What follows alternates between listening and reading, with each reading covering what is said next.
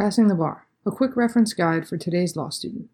Ali Robbins, Cali E. Langdale Press, Multi-State Performance Test, MPT. On the Uniform Bar Exam, UBE, the Multi-State Performance Test, MPT, consists of two written simulations. According to the National Conference of Bar Examiners, NCBE, the MPT is designed to test an examinee's ability to use fundamental lawyering skills in a realistic situation and complete a task that a beginning lawyer should be able to accomplish. The MPT is not a test of substantive knowledge. Rather, it is designed to evaluate certain fundamental skills lawyers are expected to demonstrate regardless of the area of law in which the skills are applied. Many students struggle with how to tackle the MPT. For most students, the main trouble with the MPT is time pressure. If you are taking the exam under standard exam conditions, you will have three hours to do two MPTs. That means you will need to spend no more than 90 minutes on each. The problems are not usually especially complex, but they require you to process and sort through a large amount of material in a short period of time, making even simple things feel complicated. That's why the key to success on the MPT is to have a plan of action for how you will tackle it. A critical step is to spend time reading the assignment memo so that you understand what your role is and what type of document you have to draft. The assignment memo is the first item you will find in the file.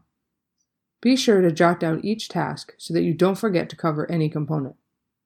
You can also write out draft point headings at this stage so that you remember to address each issue in the assigned document.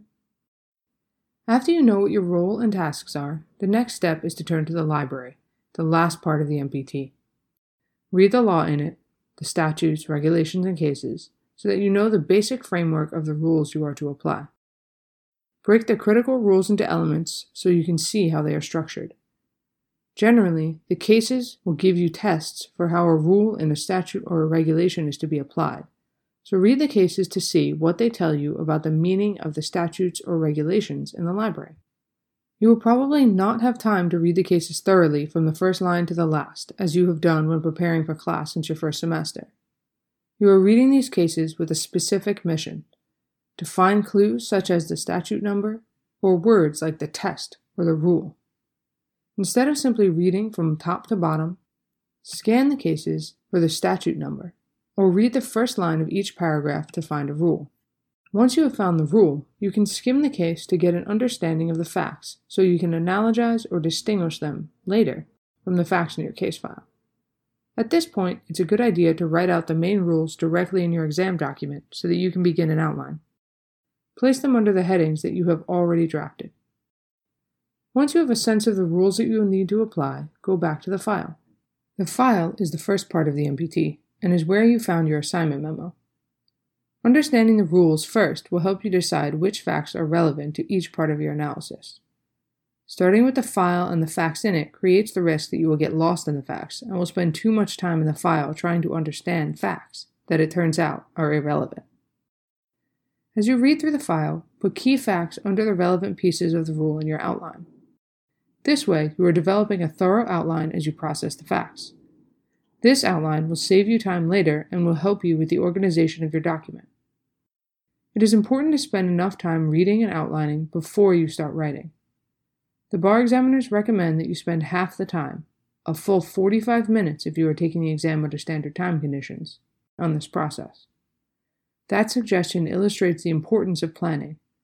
Rushing the planning process will cost you time later because you will have to reread the material multiple times to figure out what to write.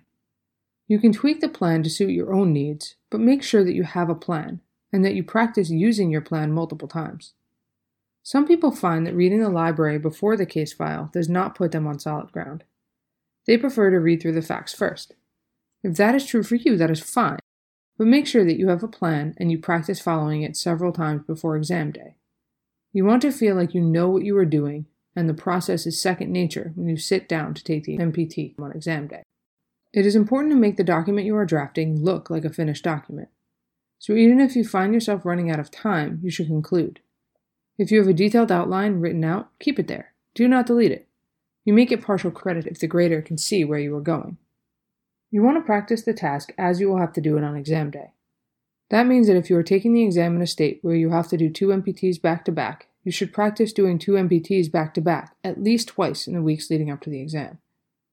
Force yourself to stop the first MPT after 90 minutes and move on to the second. You don't want to get caught up spending all of your time on one MPT. Even if you write a beautiful MPT, it will not be beneficial to your overall exam score. Aside from these three hour sessions, you should practice an MPT at least once per week. By virtue of having graduated from law school, you have most likely drafted legal documents like the task they present to you. Most of the time, you will be asked to draft a memo, brief, or letter. If it is a different type of document, they will give you detailed instructions and probably an example. Additionally, everyone else will be as thrown off as you will be, and you just need to be where most people are in order to pass the bar. Follow instructions. Bar examiners are testing your ability to follow instructions, synthesize rules, sort relevant and irrelevant facts, analogize to cases, and draft a document that looks like something a first year associate would draft. You have all of those skills. Your task is simply to show them what you can do in the time given.